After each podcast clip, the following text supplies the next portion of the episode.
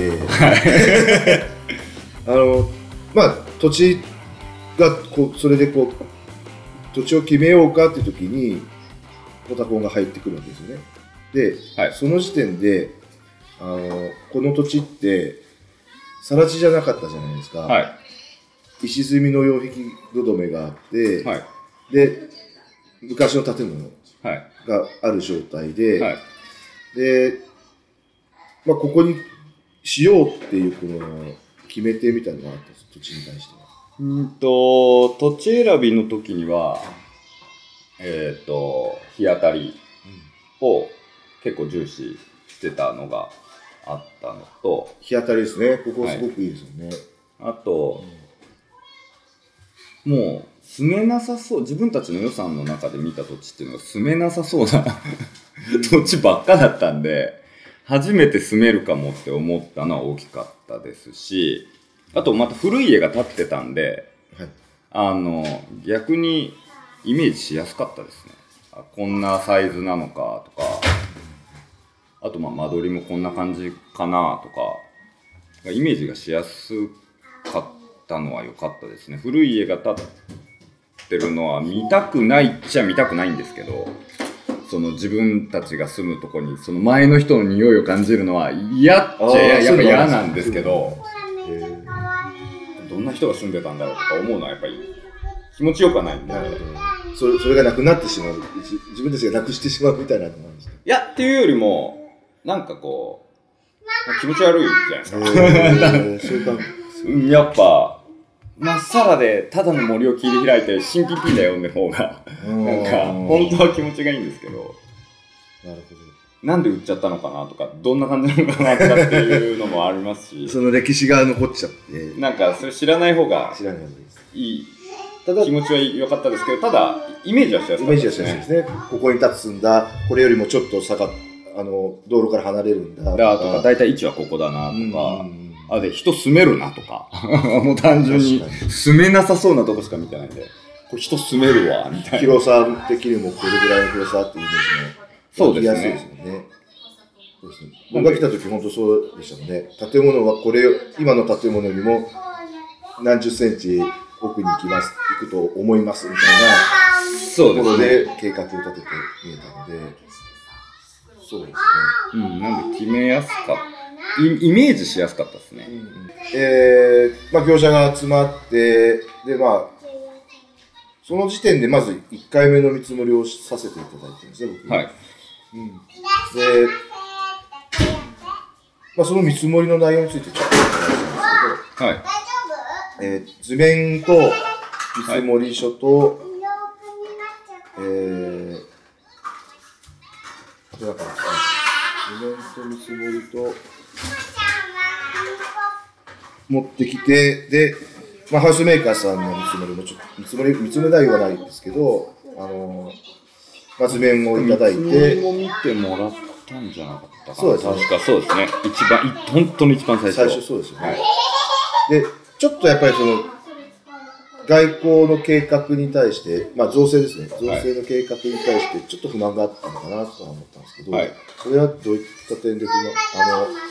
変えたい、改善したいなっていうのがありました。えっ、と、まあ、ここの土地かもと思った時に、えっ、と、道路から高低差がある、まあ、土地になるので、えっ、と、まあ、ハウスメーカーさんの方で、ここの土地になったらどうなりますかっていう相談をした時に、まあ、土地の高さが、いやでもこれどうやって説明するんですかね。無理目になっちゃうっていうだけでいいんですかね。あ、いいですよ。あの、それ いいです。じゃあ誘導して、えっ、と、道路から建物までの高さがだいたい2メーター近くあったんですよね、そうそうですねはいうん。で、その時に2メーターっていう土地の高低差だと、擁壁を建てれるのって、まあ何メーターでもいいんですけど、2メーター以上の擁壁を作ってしまうと、うん。あの申請がいるんですよね、大体の土地は。特に、まあ、この辺の地域はそうなんですけど、で、その申請費がものすごく高くなってしまうんですね。うん。その申請するだけで100万変わるとか、そういった違いがあるので、多くの場合は2メーター以下の容器を建てようとするんですね、皆さん。うん、で、えーそれがもう1点なんですよ。あの、高低差がある土地に対しては、擁壁を2メーター以下に収めたい、そういった計画にしたいなっていうのを要望される方はすごく多い。で、もう1点は、じゃあ、擁壁は高いから、なるべくブロックでやりたい。うんで、増設の規定が1メーター以上の。ブロック積みを土留めはアウトだになるので、そこでもう一個こう計画が変わってくるんですけど、えー今回まあ渡部さんが選定されたハウスメーカーさんは擁壁は高くなるので、ブロック積みで何とかしたいと思われたんですよね。うんそうですね。でそこで出た提案が、えーどういった提案だったかっていうのを。えーっとまあ土地家が建つところは2メートル人道路から2メートルぐらいの高さのとこなんですけどえーっとまあブルハウスメーカーさんの造成の提案としては道路から1メーター80センチだったか1メーター分ぐらいのブロックを積むでその差えー、とブロックを積んだ1メートルと、まあ、土地が立つところ2メートル1メートルの差は斜面になる斜面。斜面になあるのり面ですね。のり面になるっていう、まあ、提案で、まあ、その斜面っていうのがさらに何メートル？幅？斜面になってる幅が何メートルぐらいかなまあ庭を削って斜面にブロックまで斜面になってその斜面の角度が45度だったんで、うん結構な急な坂ですよね。俺はスキー場よりも急だぞっていうので ちょっとやばいぞとっていうの完全にお庭が死んでしまいますよね。そうですね。庭も減るし。でその斜面の角度を緩やかにすればするほど庭は当然なくなりますし、急にすればするほど結局土留めっていうか土流れてっちゃうし。でそもそもその、まあ、高低差がある土地を見た時にのり面なんて発想が僕にはなかったんで。まあ、擁壁がそんなに高いっていうことも知らなかったんですけど、はい。まあ、擁壁が高いってことも知らずにのり面の提案をされたんでびっくりみたいな感じですね。で、まあ、他に方法はないんですかってハウスメーカーさんに聞いてでやっぱりハウスメーカーさんとしてはあの擁壁いくらですよっていうのはそんなに強く言ってこなかったですねまあ高いんで最初から擁壁工事を全やらやることはハウスメーカーさん考えてなかった？うーん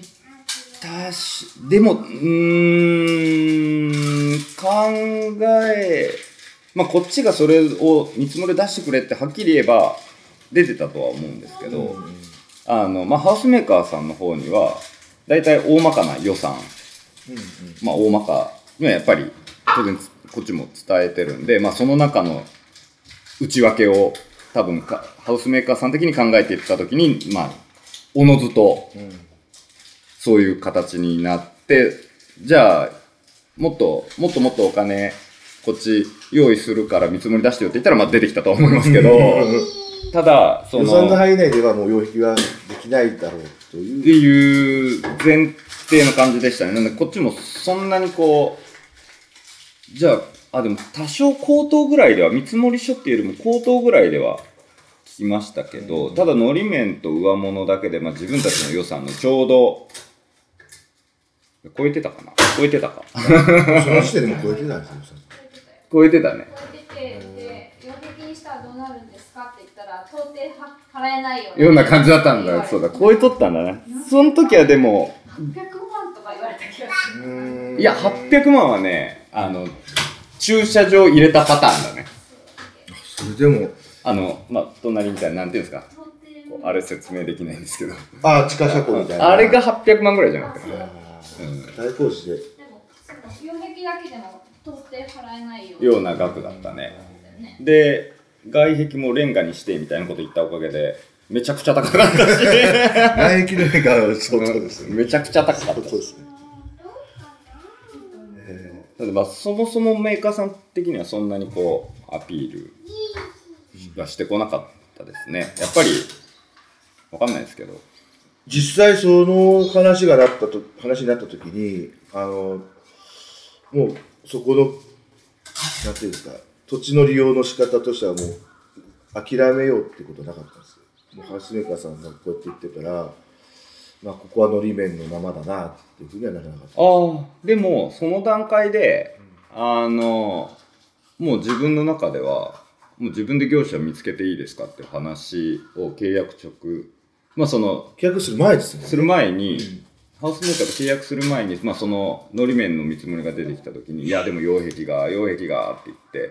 て、で高い高いっす高いっすっていろいろ言って、安くならないんですかいろいろ。今いろいろ全般で上物も含めてですけど、ならないんですか値引きしてくださいよって言いまくったけどそんなに安くならず、うん。でどうしてもその造成外交が高いなっていうのもありましたけどやっぱ土地探しの中で初めて住むことがイメージできた土地でもあったんでここが。でまあ初めて住めそうな土地だと思ってでなんとなくなんですけどなんとなくなんですけどその見積もり見て何にも相場も何にも知らないんですけどまあ自分で業者探してこの値段でやってくれって言ったらどっかあるだろうみたいな。自信はなんとなくあって。なんとなくなんですけど。なんとなく同じ値段で。まあ擁壁立てれるかどうかわかんないんですけどそのブロックのその45度の角度じゃない方向やってくれる業者はあるだろうなって思ったっていうのはあります。そこでもう分離発注の考え方になってる。もうそうですね。だし、うん、もともと本当は全部分離できるなら分離したいぐらいの感じがありますからね。外壁は外壁でとか、まあ、までもそのハウスメーカー選びの中でももうそういうの結構歌われてるんで、いろんな、そのそれはインターネット上インターネット上で。あを結局、まあ大きいハウスメーカーさん。だったら、その全部外注の、まあ、業者さんが建物を作っていくっていう、その流れがあるんで、その値引きすればするほど、その、どんどん下がどんどんいい加減になっていくよみたいなことはもうよく言われてることなんで、まあでも一括してお願いするしか、ま あさすがに僕もできないんで、うんそれはあったんですけど、ただまあ分離発注はもともとその分離できるならした方が、まあコスパはいいよねっていうことは分かってましたね。はいはい。分かってたんで、あもう全然抵抗なかったですし、あの、それを、まあメーカー側もいいよって言ってくれるのであれば、もう当然、そうしようかなとは思ってましたけど、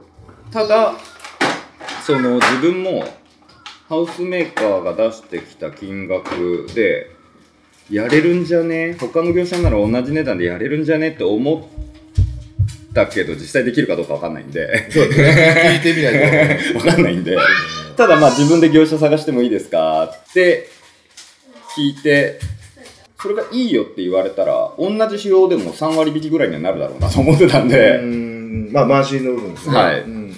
まず、まず、絶対に安くなる、同じ仕様でも絶対に安くなるのは確実なんで、まあいいよって言ってくれた段階で、よっしゃ探そうっていう感じですね。で、えっ、と、そこで、やっぱり、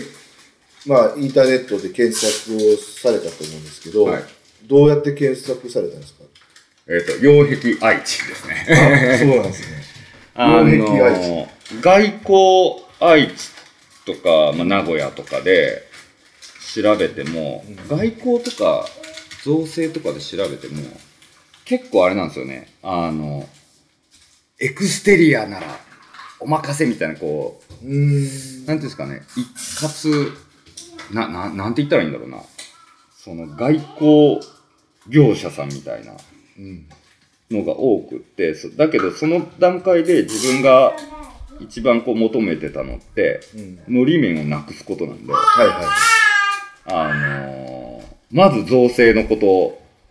を念頭に置いてたんで、まあ、外交はまあ、に、に、二の次じゃないですけど、まず住みたいと思った土地の環境づくりなんで、うんあの造成擁壁に対して強い業者さんそうですがねここなんだってことですそうですね。ね。うんで、もう、よう、なんで、うん、外交みたいな感じで選ぶとちょっと違うのがやっぱりヒットしてくるんですよね、探してても。なんで、あとはコンクリート擁壁とかで調べたかな。はいはい。で、そこで見つけたのがホタコンさんで、うん。もう社名にコンクリート入っとりゃ間違いねえだろっていうのはありました。オタコンのコンがコンクリート。コンクリートって、これ間違いねえだろうと思って、ただその、あの、うん、あの、何でもよかったです。本音を言うと、その、家、み、い一軒家というか民民家っていうか、エンドユーザーみたいな家を建ててるとこだろうが、その、なんていうんですかね、ど道路とか作ってるようなとこだろうが、もう擁壁をその値段でやってくれれば、本当はどこでもよかったです。もうスタートは。ただまあ、それがそれに強いところが強いところを探して、で、まあ、ホタコンが出てきて、はい。はい。あとここなら一軒家も。えでも、でも最初は、これ、でもその、個人の発注ってやってんのかなと思いながらとりあえず電話しとけみたいな感じですねああ、。ホームページを見た時点では、こう、個人でこう、契約がとできるかどうかっていうことは分からなかったんですか？そうですね。あの、ただその、まあ、いうーんと、いろんな業者さんがあると思うんですけど、まあ、僕あんまり建築のことは全然わかんないんですけど、いろんな業者があると思うんですけど、まあ、そういう例えば外交やってるとこでも個人のその、まあ、住む人が、をターゲットにしてる会社もあれば、ハウスメーカーが主なお客さんみたいな、うんうんうん。まあ、ハウスメーカーをターゲットにしてるって言えばいいのかまあなっていう、まあ、社、か。まあ、いろいろあると思うんで、その、その辺がどっちかは分からなかったですね。ああ、そうなんですか。なんかこう、例えば、が、学校かなんかやられてませんでしたっけ？ホームページに。あはいはいとかになってくると、学校が直接多分電話 してるかどうかわかんないですけど、その、一回ありましたけどね。僕の事務員さんから電話って、公共工事やるんだみたいな。なんでどこ、ただ、まあ、電話して断られたら断られるだけなんで、うん。電話したっていう、本当そそんなスタートで、やってくれるところなら別に、その擁壁だけならやってあげるよって言われるだけでも全然よかったし、最後までやるよってどこでもよかったどこでもよかったんですけど。擁壁をこ個人の僕が発注しても、同じ値段で造成をののえーのり面の見積もりハウスメーカーが出してきたのり面の見積もりと同等同じぐらいの額で擁壁できる業者があればどこでもよかったです。うん。まずは。で、まあ実際、あの、ホタコンになって、はい。で、まあまだ見積もりの段階では決まってはないと思うんですけど、はい。見積もりが出てきて、はい。えー図面が渡された時に、はい。どうでしたか、その時。ほらやっぱいけたじゃねえかと思いましたね。擁壁できるじゃんはやっぱいけるじゃねえか。って思いました。で一気にこうなんていうんですか。あの土地選びやっぱここかなみここにここにしようかなっていう決め手にもなってきたっていう感じですね。そうですね。じゃあ、ホタコンの見積もりと図面が来た時点で、この土地を購入することが確定できたわけですね。そうそうですそうです。でも実際それは本当にありますねまあ、最終的にやっぱりあの擁壁を建ててお庭がちゃんとこうフラットなほほぼほぼフラットな状態になりました、はい。この土地の利用が決まった時点でもうホタコンにしますっていうのが決まったとそうですね。はい。はい。でハウスメーカーもそこで決まるみたいな。全部決まるみたいな感じでしたね